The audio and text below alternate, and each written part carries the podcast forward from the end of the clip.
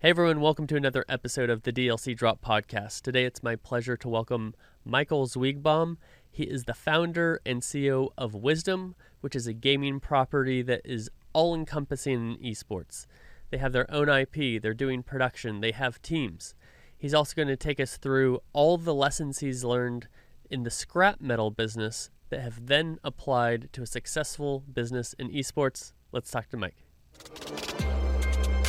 Drop in the untold stories of industry leaders, influencers, and insights on future innovation. I'm John Davidson, and this is the DLC, DLC Drop, Drop, Podcast. Podcast.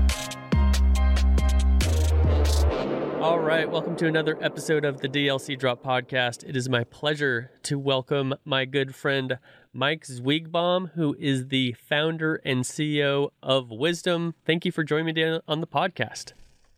Thanks for having me, John. It's my pleasure.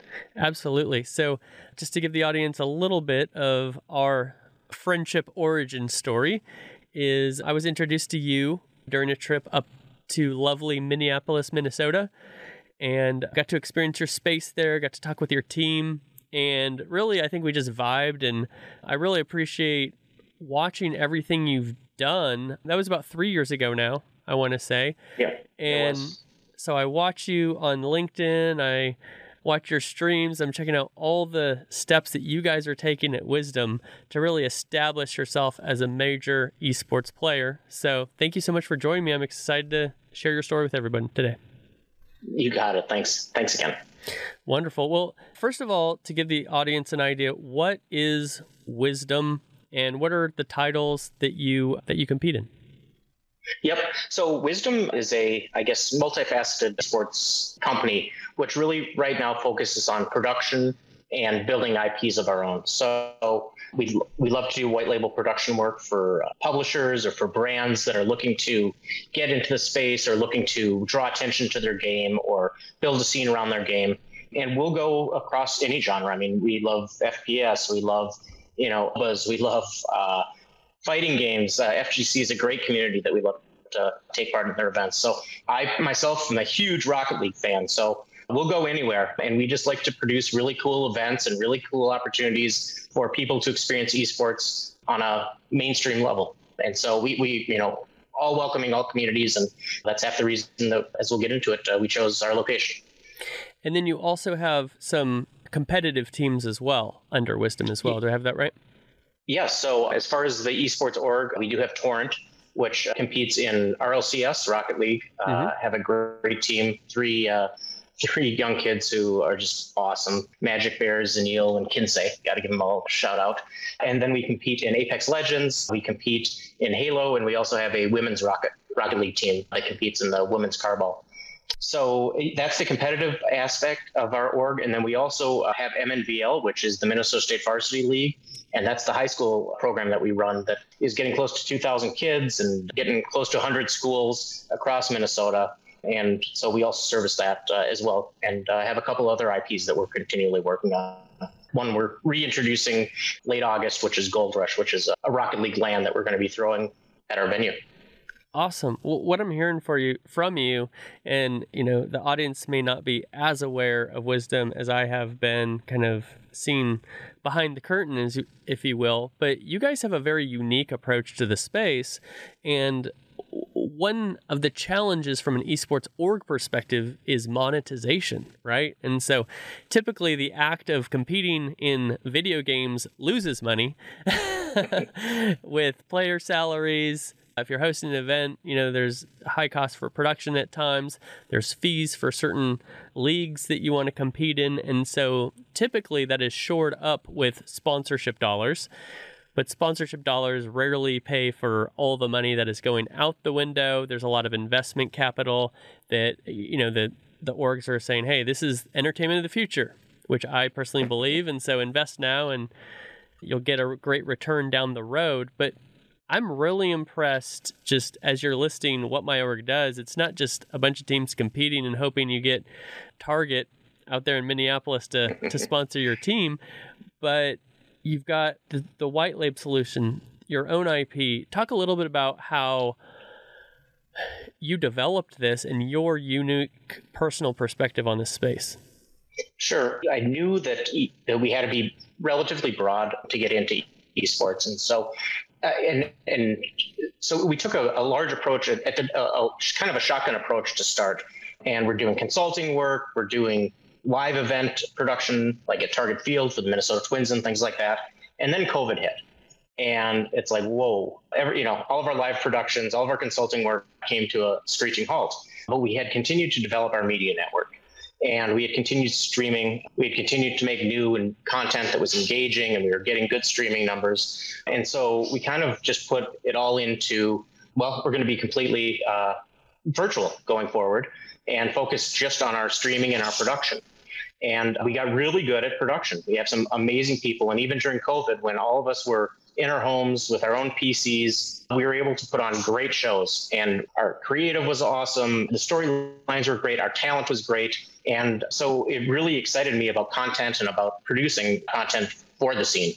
You know, keep going forward a little bit more, and we started winning some production work with Riot Games specifically. Mm-hmm. Um, started doing some of their team fight tactics work, which is a big scene that that we're really fond of and support heavily.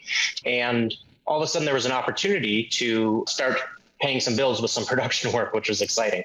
Yeah. And um, you know, eh, but we knew that we'd have to eventually raise our bar as far as the production work went.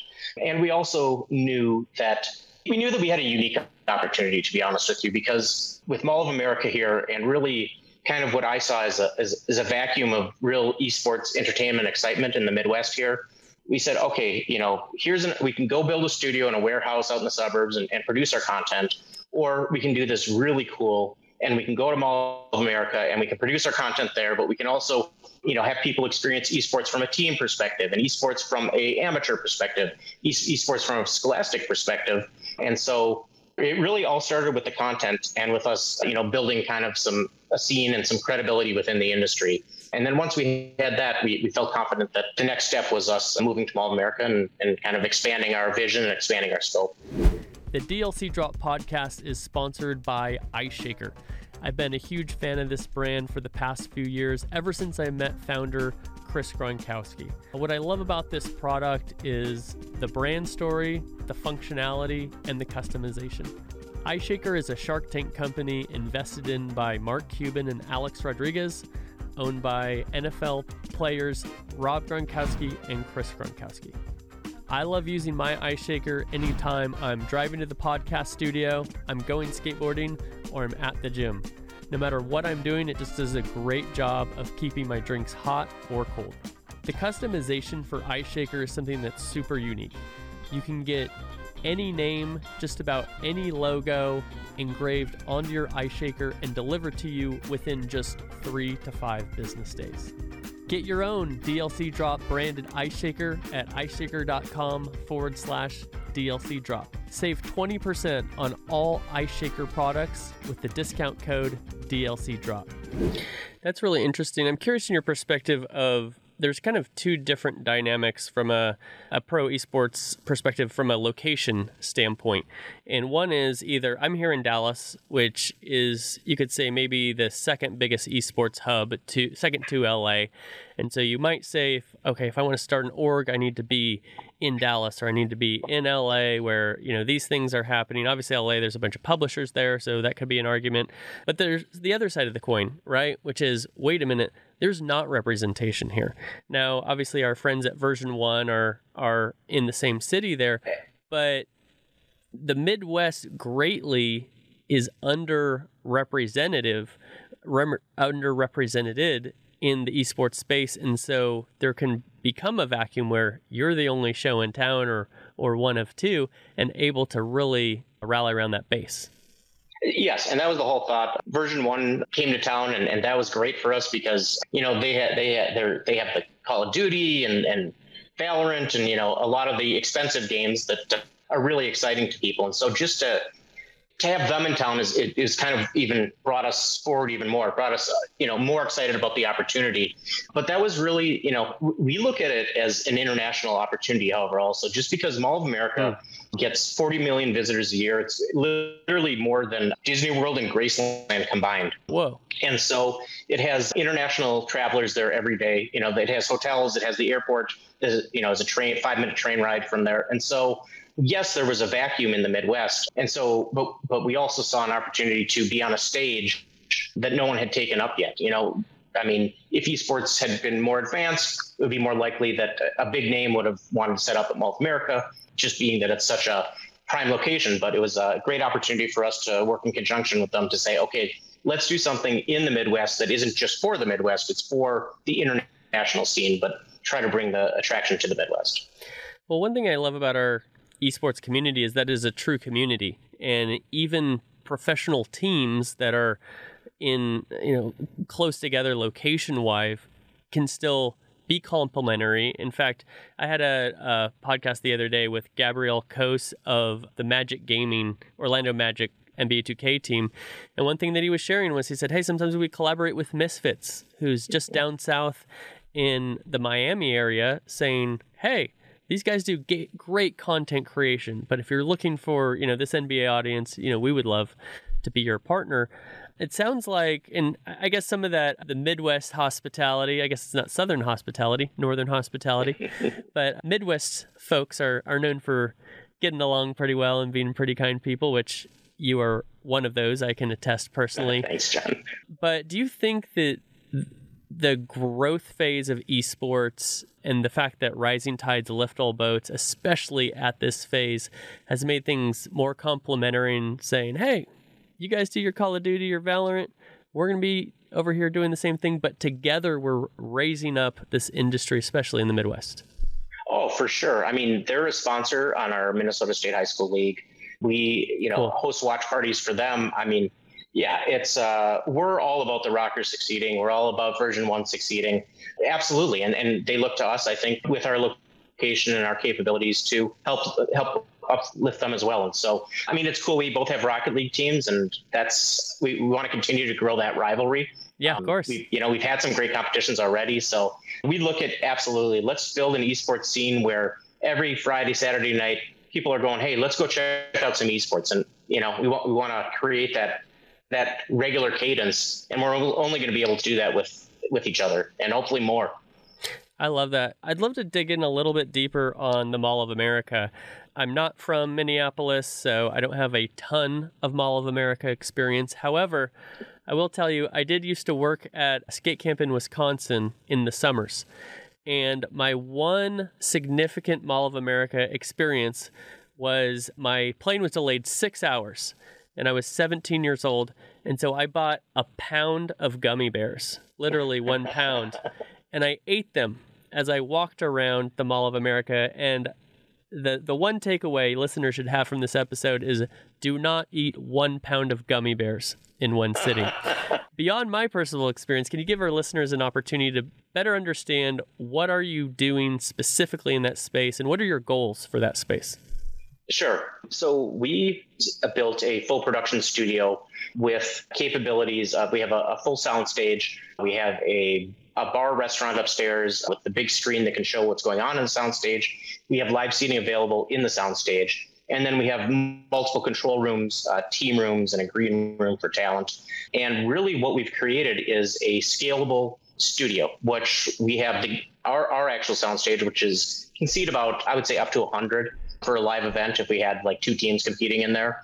But the whole mall has fiber wired through it. And so we we're, what we're able to do is scale from a hundred person event up to like our, our WNS, which was the Wild Rift North American Championship that we held in April at Mall of America, was in the Rotunda. We had 9,000 people over three days, and we were able to produce a full scale esports event in one of the most daunting venues you'll ever see with the Mall of America Rotunda, which is like four stories up with people standing on every level looking down at you while you're competing, as well as seating on the floor. But so it was really the opportunity to to create a venue that, like I said, can compete with some of the better esports venues in the world right now, but not have to spend a billion dollars to be able to do it, but utilizing an infrastructure that, that people already invested billions of dollars in to put our studio and our soundstage in that venue.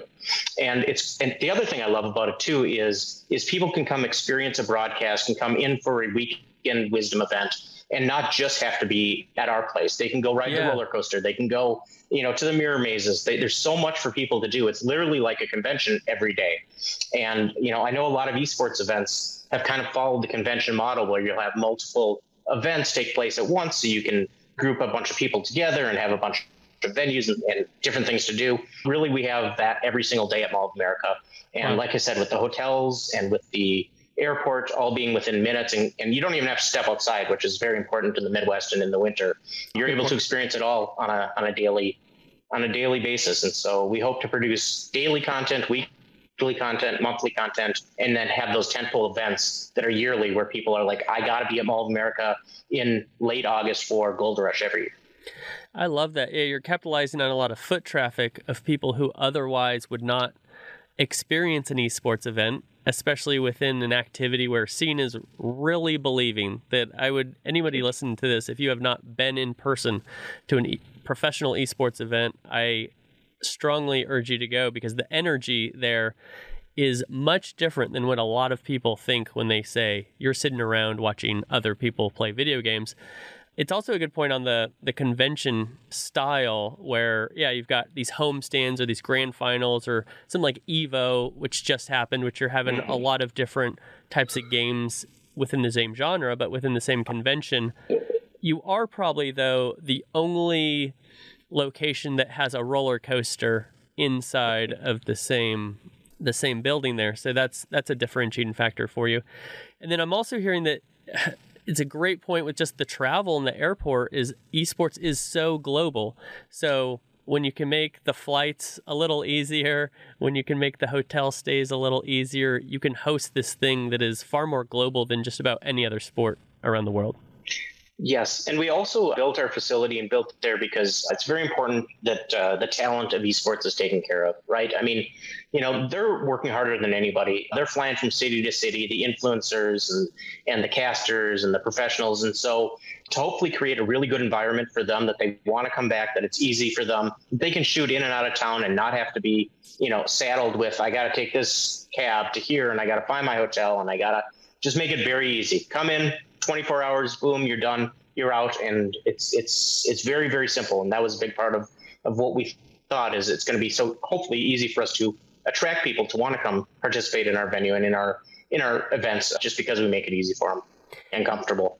Yeah, that makes a lot of sense, and I'm I'm really digging the whole sustainable business plan vibe I'm getting from you, much more than just like, hey, kids like games, let's start a team, and they'll come and we'll make money. I'm a big believer in people who have traditional business understanding and experience who respect the esports space, which is the most important part, but coming in and bringing those learnings into our space to help mature it from a business standpoint. Not many people would describe when you ask a lot of people, how'd you get into esports or what was your path? Very few people can say, well, I started in scrap metal and then I got into esports. But you, my friend, I'd like to go back a ways and dig into your career path, how you got here. You had a very successful scrap metal business, exited, started your your esports journey. Maybe the most unique path that I've heard so far or had on this podcast. well, thanks. I think. I didn't mean that you as know, a compliment. I, no, no, right. you know, I started in the scrap metal business literally three days after I graduated from the University of Wisconsin. Wow. And I took it as a summer job and ended up, you know, 25 years later, having a great opportunity to buy a business and then scale a business and grow a business. Hmm. So we started with one location and about 15 employees. And by the time I exited, we were uh, seven locations and about 220 employees. Wow. And I just learned that you know the, the best part I, I, was never passionate about scrap metal per se mm-hmm. but it was really fun building a business with people that I really cared about with shared values and shared goals and, and working as part of a team. And so that's that's what I thought I brought to the to to the table is is understanding how to build a team, understanding how to motivate. And I was I had the opportunity to say, okay, I'm 45 years old now. I could go you know, I can go do something I'm really passionate about and something that I love and try to apply these same principles. And I, I was talking to my boy, I have three boys who are now 22, 19, and 14. And, so you understand um, esports. well, I said, hey, you know, I, I got to ask you guys a question. Would you rather go to a baseball game or an esports event? And they were like, Dad, are you kidding? Like esports, of course, baseball. Like, and I grew up thinking baseball was the world. Like, oh my gosh, you know, to get tickets to a baseball game and and here these kids had no had no desire to even participate in it yet. You know, what do they want to do? They're watching Twitch. They're you know playing games with their friends all the time. They're talking about Cloud9, and I'm like, who's Cloud9? And you know, they're they're showing me this whole new world that I'm like, wow. And you know, I'd always loved video games, but being 45 years old, when I was playing video games, I had to get buddies over to be able to compete against them. Like, there's no internet playing them, and so that was at best. I'm half the time I'm playing against computer, and it, it just doesn't have the same. But there was nothing like when you had four or six guys come over and you had a tournament. Like that mm. was the best. And now here I'm seeing these kids dial in and boom, they're they're competing against real people online all the time. And yeah. uh, so I, I understood what the draw was to it completely. I did not understand the industry. Wow. I mean, and what a learning experience and how, I mean, it, and so really it was me saying, okay, I think I can build a team but part of building the team is identifying the people who are going to lead your team. Hmm. And I got really, really lucky with finding some excellent, excellent people out there who know the industry, who are veterans of the industry, and who, who have taught me and continue to teach me on a daily basis. And that's really, I, I mean, they're the key to our success. I, I luckily I got, I got lucky in, in finding the right people, and that's really what's driven us going forward.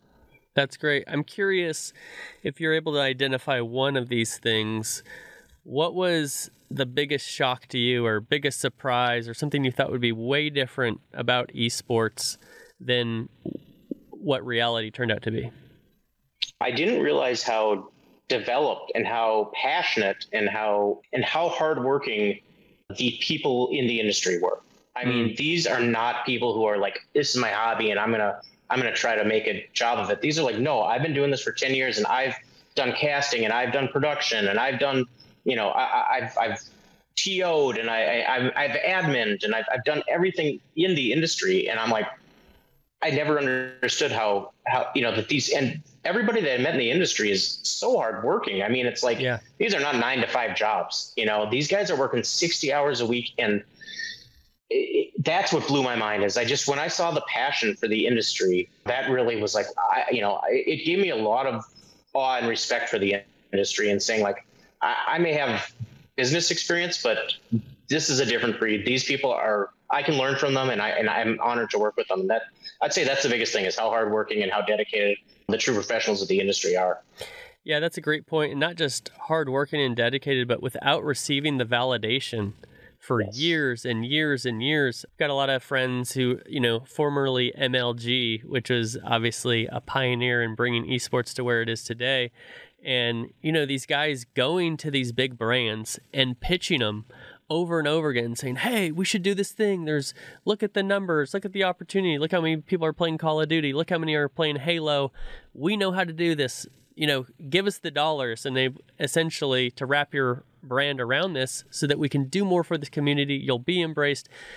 And I've talked to a lot of those guys that you know they they came out of those boardrooms disappointed time after time after time and and years ago you know even when somebody said yes you know new cmo comes in doesn't have teenage kids doesn't get it and starting over again. So I, I i can relate to you that i also have a lot of respect that while this industry does have a, a ways to go in certain ways it is much easier for those of us who have arrived relatively recently and after this road has been paved by these these veterans that we have a lot of respect for.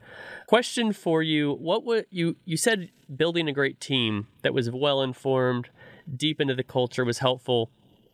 Was there anything else that really helped you learn the space that our listeners who are first getting into the space can maybe take hold of and get a better understanding themselves?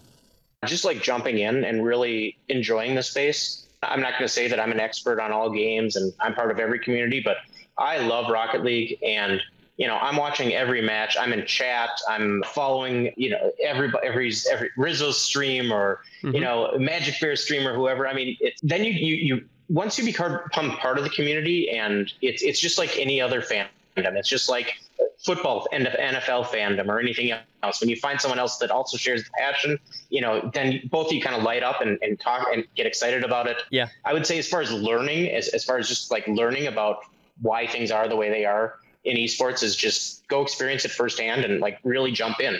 Twitch is, and YouTube are are great entertainment for a lot of hours. So um, that, that's I would say what taught me the most. Just try to become an authentic member, and at 49 and still being you know part of it, I kind of feel it, it's kind of cool. It's like because you always learn from the youth, right? I mean that's right. the, the next generation. So like to be authentically you know friends with a bunch of Rocket League guys that are half my age is kind of fun yeah, it's similar to my skateboarding experience where age, you know, your your common understanding, your common experiences are more powerful than your gap in age, right? And so, I mean, I may be at the skate park with somebody, some kid who's 15, and we're trying the same trick on the rail, and you know, he and I have this this connection because we are experiencing the same thing and you're expressing the same thing here with esports.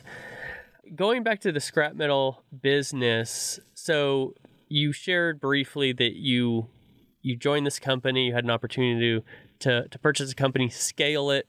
Obviously, that success isn't coming by accident. So you, you either gained some experience or somebody really helped to mentor you. What helped you gain those skills? And then I'm curious as well which of those learnings in that business have applied directly to esports to help your success in this space? Sure. You know, I'm personally a, a religious person, and I think that, you know, uh, to each their own, and I would never force my beliefs upon anybody else. But something that really motivated me as far as just pure business was learning and studying Judaism. Mm-hmm. and kind of taking a lot of those tenets and applying them to business. One thing I realized in business is that you can justify anything to yourself in the spirit of making money. You can say, well, I did that because this guy did this. And so even though it was wrong, he did this and it was wrong. And so that justifies it. And I didn't like not having like a, a moral backstop to, to say like, this is right and this is wrong. And so once I embarked upon those studies, it really gave me a very clear view as far as business is, to try to always do right. It's a long-term deal. You're not, one deal is not going to make a company. And so really to make sure that you treat people right, you treat them with respect, and you live up to your word. I know those seem like simple principles, but the hardest part is applying them on a daily basis when you're, especially when you're just starting out and you're looking to build a company. But I that was the only way that I realized that people can scale because otherwise you have so much that you're keeping inside that you don't want to share with this guy and you don't want to share with this guy. Hmm. Um, and so really full transparency, doing things above board and not being afraid to show everybody what what's going on allows you to go from one location to two locations to eight locations because you're applying the same principles across all of them and you're not treating anybody different. I would say that was, and I learned that from my studies really. So I'd say that's probably the biggest thing. And I try to apply that to esports as well. I mean, there's a lot of charlatans in gaming and esports, and there's a lot of really good people. Sure. You know, one thing that we've tried to do is is you know, yes, we built a studio and we built a venue, but prior to that, we made sure that we had something of substance to be able to fill the venue that we already had, you know, we already had something in esports. We weren't just saying, hey, we're going to build this venue and then it's going to be so easy for us to just build an audience. No, it was let's build an audience. Okay, now we're at a point where we can support a venue. And that that's kind of was the progression there. But I don't know. I guess I'm talking a lot, but it really comes down to something very simple of, you know, be honest and and don't have an ego. Like everybody has, there's everybody has so much to teach you, and and mm. this is I just gave a perfect example of like this industry. There, there's so much to learn, and so just shut up and listen once in a while. I guess is probably my, best advice to myself. Yeah, no, I can take that advice myself as well. And I think, you know, I talked to a number of people about how to approach this this space effectively. And one of the biggest mistakes that people make is they've had success in other industries or they're in a leadership position with some non-endemic brand or whatever and they just come in and start giving orders or talking and they don't take the time to listen and learn. And one of the great things about this space is when you ask people what they want, they'll tell you. Especially Mm-hmm. from a, you know, I, I come from the, the sponsorship, partnership side of things. But if you go to a brand or if you go to a team as a brand and you essentially say, hey, we want to do XYZ because our KPIs are these sales and this, that, and the other, low likelihood that you're going to find success. But if you go to a team or a content creator, what have you, and say, hey, can you tell me what I should do? Um, Mhm. What are your pain points? What are some things that you need solved that maybe my product or service can provide a solution or enhance experience? And when you take that approach, not only is go- the the consumer audience going to embrace you, but the industry as well sees that you're there for the right reasons to support the thing that they are so passionate about. Absolutely, and it goes so far. I mean, that's that's the other thing that I've learned is right. Like when you do authentically support a scene or, or uh, someone in the game space, Mhm. they, the love is tenfold in return, and so that's that's pretty impressive. I've never seen so much passion for people that like, oh, you want to be part of our community and you're recognizing us. Like, oh, come on in, you know, like as opposed to, hey, we see an audience here that we want to, you know, slap our logo all over, and then they're the exact opposite, and, and you'll get rejected very, very quickly. So, That's right. yeah, that's it. it that's uh, there is a lot of love though it do, for for the support, the authentic support of gaming and esports, no doubt about it. Yeah, one thing I've re- I've experienced is a, a major difference between skateboarding, which has you know been my life experience before my esports career.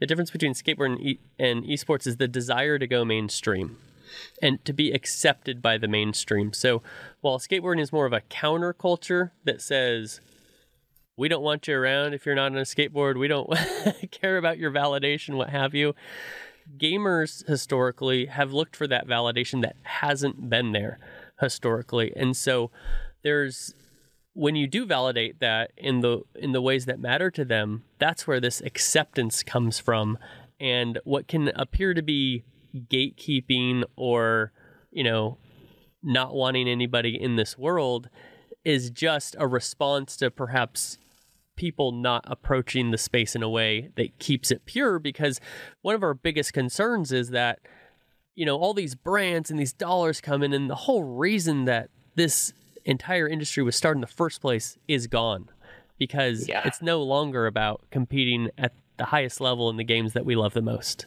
right it's Yeah. been infiltrated by all these other initiatives that have other agendas beyond that And I don't know if it's the generation or if it's gamers or a little bit of both, but they they're very smart. Like it is smarter than your average consumer out there. Hmm. Much more discriminatory, and so like they will check out their brands and they'll vet them, and and and so they don't, you know, where where me, I'm kind of like a, you know, being 49, I'm, I, you know, my generation was like this dumb consumer of like, you know, Coke and a smile. Okay, that's good enough for me. you know, like I'll buy a Coke Right. you know that's not these guys this generation and, and especially gamers want to go deeper into what am i really consuming and why and should i really support them and Yeah. so that that's a big part of that as well i believe Yeah, back in the day, it was the the company that bought the most billboards won the most business, and nowadays Yep. consumers not only are they interested in are you supporting me and what I'm about and what I want to do, but we, we see this with social causes as well, right? Like, hey, is this brand taking care of the environment or whatever the the social cause that, that the person may care about? I heard you talk about building an audience. And so, how your first step into this, your successful journey here was building an audience so you have something credible that then can be supported with other types of businesses and scale. What are some tips that you ex- that you've learned how to successfully build an audience and were there any how easy was this road? Was it bumpy or more smooth? well if i was in charge of it john our audience would be maybe you because you're my friend and you'd listen but i did not know about how to build an audience that was very contrary to what i did in scrap metal which was like stay below the radar you know i mean you don't want to you don't want to draw attention to your i mean we drew we drew a very fair business, but it's like I mean you're shredding automobiles and it's dirty and it's I mean you know you don't like you know do these pieces on look at how great we are for this and that although we should have in retrospect but I could see a stream with like automobiles being smashed. I think that might draw an audience. But It would. You're the expert here. It could be right. Well, but then you know you you got someone saying that oh you know this has this environmental impact and yeah I mean you Good know point. it was it was heavy industry. It was heavy and it was heavy yeah. industry where and so it was kind of a shock. I, I was like I remember I did our I did like a, a PR. I did like a uh, magazine interview or something, and and I I don't even remember what I said, but it was it was very early on, and like uh, my two vice presidents came back to me like, how could you make that statement with you didn't even tell us, you didn't run it by us, and that made me realize that hey, things are going to be a little different here. Like we have a public perception, we have you know a brand identity that we have to you know kind of stay within and and and define those kind of they were all so foreign to me really. And so i hired the right people and it was they, they did a great job. I mean our social media team i guess that i'd give them a ton of credit. Um, like you know just on twitter on being able to engage an audience and to respond quickly and to make them laugh and to you know to i, I don't know how they do it i wish i could speak more educated about it to be honest with you but all i know is that our, our team is great at that. And I definitely, you know, I brought people who were experienced in the industry who had made content that had already generated audience, I guess. So yeah, heavily, heavily thankful for, uh, for everybody at Wisdom, specifically JC Gluck. I don't know if you know JC Gilly Gluck. Not but, uh, personally. actually, we had dinner together. Yeah. Well, yeah, we we had dinner at the Smack Shack that one night together. Yeah. but so she she she she's she she's our senior vice president and she's our head of, of all of our content and all of our brands and she she really understands what audience is looking for and, and how to appeal to them. That's awesome. So, I mean, one thing that I've heard a lot of people on this podcast say is b- how important building a great team is. So, yes. what I'm hearing from you is one key to building an audience is to hire people who know how to build that audience and hire for your for your weaknesses, right? Like you, have got your own yes. personal strengths that I'm sure you're handling things day to day, but there's other pieces that are are less native to you that you're hiring for give us a little bit of an insight on building a great team what what should people keep in mind when they're when they're doing that and i've continued to learn this so it's not like i went in knowing all this but transparency is everything people do not like finding out about things after the fact it's also important to understand what people's roles are and so and to make sure that you're you're setting the expectations of what they should be a part of and what they shouldn't be a part of. And so, and just that communication down is is really the most important thing. Transparency, clarity, jobs that you want, like I say, you understand this is how far you go and, and you just have to trust in the other people. And it's, and then it's, it's, it was really hard to be honest with you over COVID when we were completely virtual as we continued to hire to, to be able to develop that trust among each other and uh, we had a lot of people who really excelled and kind of just took things under their own wing. And then once we got back to office, there had to be that kind of trust established with everybody that, okay, I'll stay in my lane, you'll stay in your lane. And once we meet together, you know, then we'll, we'll be able to move this thing forward. But I would say, yeah, I mean, you, you really, people have to feel valued in what they do. And so you have to make sure that there's like certain achievement points that, that they can be celebrated. Like, oh, hmm. you got this done by this deadline great let's you know let's let's continue to push those kind of things because people don't like just like day to day what am i going to do not feeling part of the bigger picture and so it's a it's a fine balance but it, it is really important to keep people all you know understanding like what the company is really trying to accomplish and and what role they specifically play in in helping them to to meet that achievement. Yeah i love that. I, I i've had a few jobs where i had more mundane tasks but I had an opportunity to maybe suggest a creative idea that was more the, the the core part of the business or the outward facing part of the business and so if my idea was taken or even inspired something better just that alone really fueled me to get all those timesheets done. That you know, that was like the boring actual part of my job. But I, yeah, I think empowering people to do things that they're passionate about.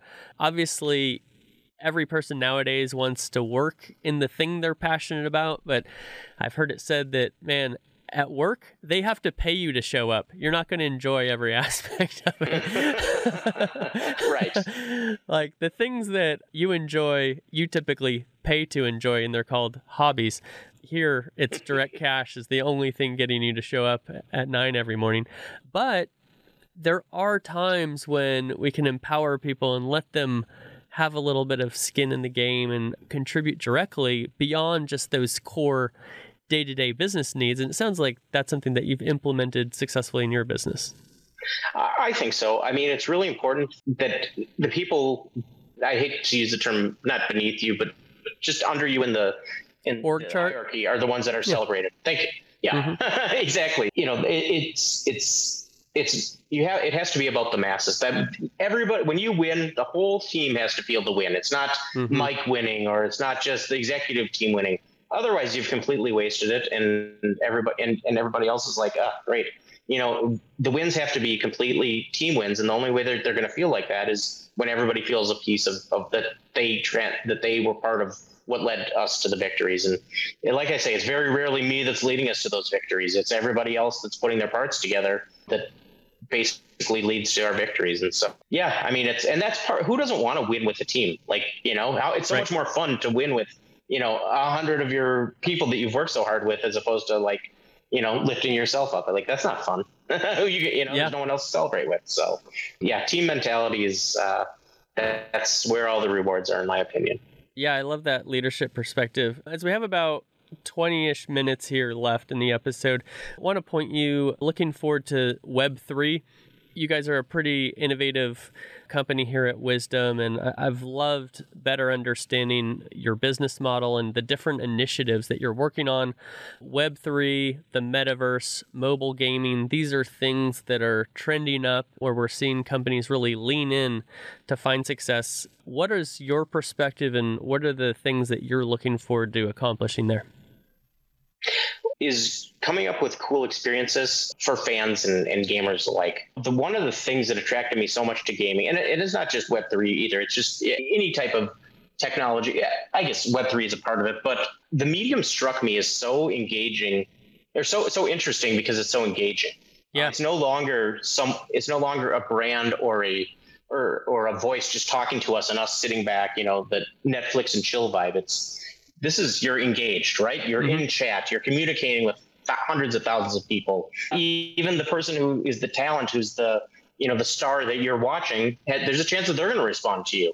And so it's it's it's taking that and then bringing it even further is is how do you continue to be, to engage engage the audience on a deeper level? How do they feel ownership into the event or or the stream or whatever's going on? And so Twitch provides some amazing opportunities as far as Twitch extensions and second viewer types of experiences and mobile gaming. I mean, it's uh, who knows where that's going to go, but everybody has a device, and so it, it just it's going to be ubiquitous. And so so we've recently kind of flexed our development prowess a little bit more as far as doing some cool things that we're working on. We're going to be launching a tool. Can't talk about it yet, but we're going to be launching it at Gold Rush Cool. which is going to be a way for uh, live fans and Twitch fans to interact together.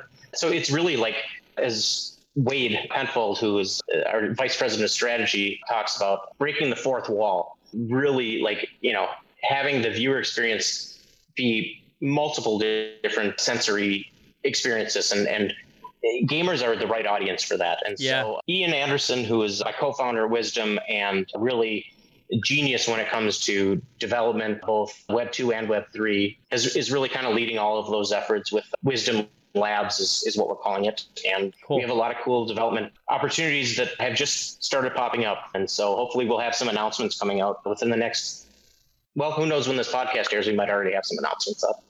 Yeah, I think we'll be about around four weeks from today. So Yeah. we'll definitely make sure to to support those announcements. When is the Gold Rush event, by the way?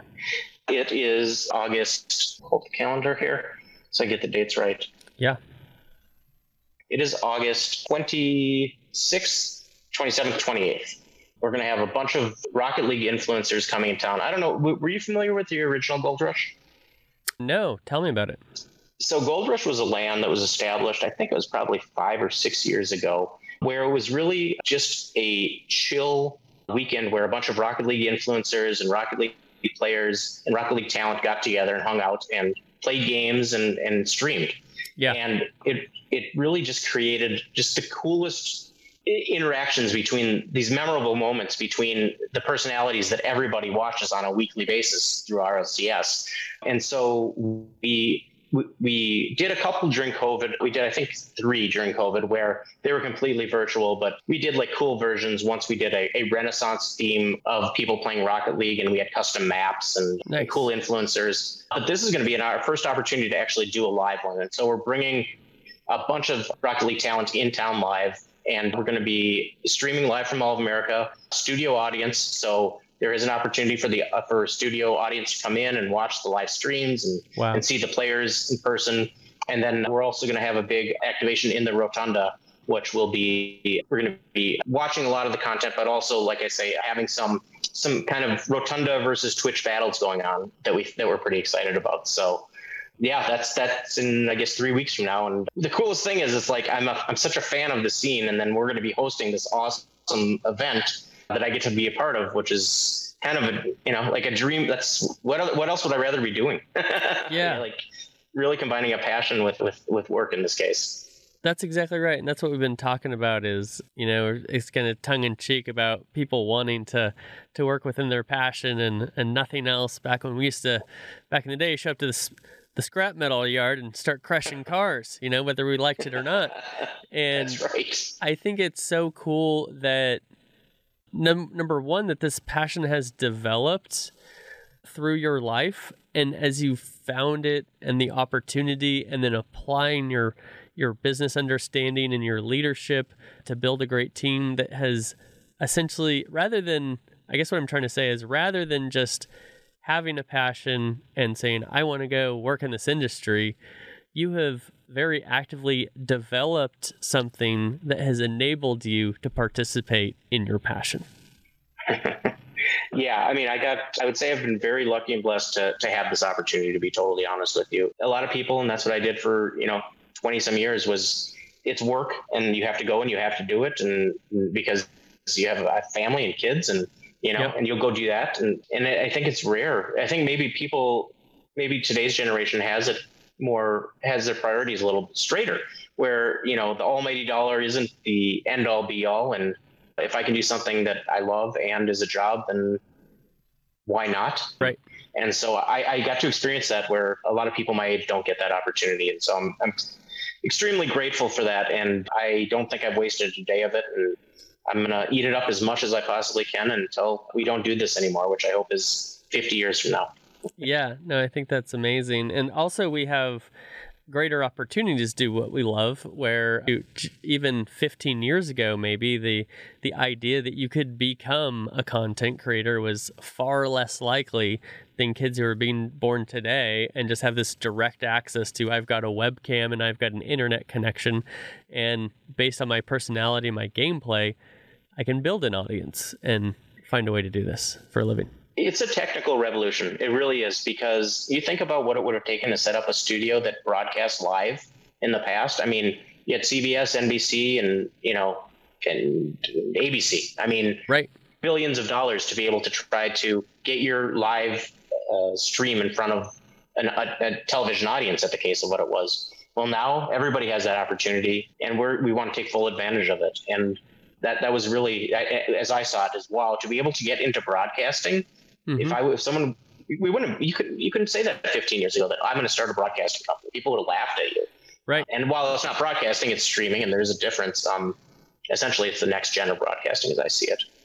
Yeah, my first question would say, is your father's name on the Forbes billionaire list? Because right. right. other than that, the chances are low.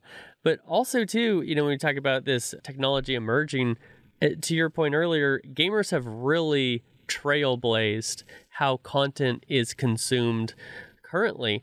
And I think that's so cool that our community has really been the ones to to push this forward. Nowadays, every company that's had a broadcasting studio now has a plus next to their sign to stream right. stuff, right? right. And so st- gamers are really the ones pushing that and people thought, "Wow, really you're going to watch someone with a webcam just play a video game instead of you playing it?" And yes, first of all, especially when they got a personality that makes you laugh or makes you or, or stirs some emotion in you. Exactly. No doubt about it. Man, I'm so curious to hear about this more about this this interactive platform, Wisdom Labs. Without divulging too much, as much as you can, what are some things from the current experience that you see are missing that can be improved? More participation by the by the by the fans themselves. So just feeling part of the broadcast. You know, you see them sometimes. I mean, and they have like live votes where you know you can vote for this or vote for that. I think it's it's again, it's to start with the medium. You're talking about a two way conversation. Let's make it a two way full interaction and not just conversation. So mm. not only will you just watch what I have going on, but you can influence what I have going on, or or you wow. could add an element to what's going on. I'm, you know, I'm just making this up, but I'm playing Fortnite, and I all of a sudden the audience decides to throw in a dragon, and he's fire breathing, and I mean, you know, again, I'm just making cool. stuff like that up, but. But and we're not doing that. yeah, I don't for the record, uh, yeah, epic scared or anything. Yeah, but but no, it, it's it's it's it's engaging the audience on a on a deeper level is really what our major focus is. That's interesting. I think one example, and it may not be a direct example, but the fan controlled football league yes. is one where I believe the fans vote on which play is going to be played or something like that. And That's so correct. did that provide any type of inspiration to you or or a case study? Inspiration for sure. Mm-hmm. I mean, uh, yeah, that was I, I, think that was genius when I first heard about that. I don't, you know, it, it's it's I would imagine tougher. Well, I don't know. I, I don't know. I, I, have not participated in it, but certainly when I, that's exactly the type of opportunities that we're looking to do is where, you know, eh, an immersive experience for fans on every opportunity as much as we can do. So yeah, that's, it's a great, that's a great analogy. That was definitely an inspiration. Yeah, the thing that I think about with fan controlled football is the the physical toll, the collateral damage, if you will. I could I could see if I was a running back on a team and the fans call, call another run, it's like the O line literally does not right. exist in this game. Don't send me through that front line one more time. But in games, and this is what's cool about games, is that aspirational nature, the ability to create things that in our daily reality don't or cannot exist, there's a lot more opportunity to really lean into that and create that interaction and increase engagement. Yes, and that's that's the objective. It's a it's a it's a fantasy world, and it can go. You know, the, nothing is there's there's no uh, there's no limitations of where you can go in gaming and, and what you can create. And so that's where we'll continue to focus. That's awesome. I love the the innovation that's all throughout wisdom and seeing this space that has so many opportunities, but also it takes a great team and a great vision to really take the steps to bring those things to fruition and to through a sustainable business model as well. So we'll definitely be looking forward to Gold Rush, August 20, 26th through 28th, and that is in your Mall of America location. Yes, and uh, we'll be streaming on uh, Rizzo's channel as well as our own channel. Wonderful. Before I let you go, if there's anything that's kind of permeated to the top of your mind during our discussion that you feel that the audience should come away with from this episode, whether it's leadership, whether it's business, whether it's passion around esports or something else, what would you like us to take away? That's a good question. And I, I would say learn from the young. I mean, I, you know, I'm almost 50, 49 this year and I never consider myself to be old, but I consider myself to be the generation. And now I realize I'm not the generation anymore. It's mm. you know the, the, people that are younger than me, and they're the ones that are going to make the decisions and shape the world. And if you want to participate in their world, you better listen and learn from them. And that's I guess what I would say is is don't don't look at the young at the younger generation and say they don't do this or they they don't work hard or they don't they're lazy. Uh uh-uh. You know they have different priorities, and mm-hmm. you should probably listen to their priorities because a lot of them are a little bit are probably are probably prioritized better than your own. so right, uh, a lot to learn from the learn from the young. That's that's what I that's what I'd say. I love that. You'll probably find they're a lot more hardworking, insightful, and clever than from the perspective of a previous generation and may very well help you either in the next phase of your career or help you do what you're doing even better from their lens and the and i mean i believe experience is everything. There's no substitute for it. But there's also something about having a young perspective of I can do anything. Mm-hmm. Where I'm 39 years old, you're 49, not looking at day over 48, I might add. And thanks. We may be jaded, right? We may have tried some things and hit that wall and say, oh, that's not possible, or I can't do that, or I've never seen anyone do that. And one thing that young people have that's very powerful is the belief that they can do anything. And we'd probably all be better off if we could adopt that. Well, when I'm talking about the young too, I guess John, I'd still consider you part of that, and I've learned a lot from you and getting to know you. So I would consider you as part of the youth that I got to meet by getting into this industry. I'll take it. I think before April 10th, when I turn 30 or 40, excuse me, see if I'm already forgetting my age, I'll be in that group. All right, Mike, before I let you go today, what are the ways that the audience can follow you and Wisdom in the ways that you'd like them to? Check out our Twitter feeds at Torrent HQ and at Wisdom GG. That's W at WSDMGG. And check out our Twitter feeds. They'll take you to our Twitch feeds. Check out our inst- our, our influencers and our, our streamers. And yeah, please uh, come visit us at Mall of America whenever you get a chance. Anybody, but especially you, John. Absolutely. I'll be there first chance I get. So, Mike, it's always a pleasure to see you, whether it's in person in Minneapolis or whether it's on a Zoom like this one. And I just so appreciate you sharing your career journey and your insights with our audience on the DLC Drop podcast. Yep, anytime, John. Thanks for everything. I appreciate the opportunity. Thank you for listening to the DLC Drop podcast. This podcast is part of the Esports Future I Podcast Network and produced by Innovation Media Enterprises. Make sure you subscribe on your favorite podcast channel and leave us a review.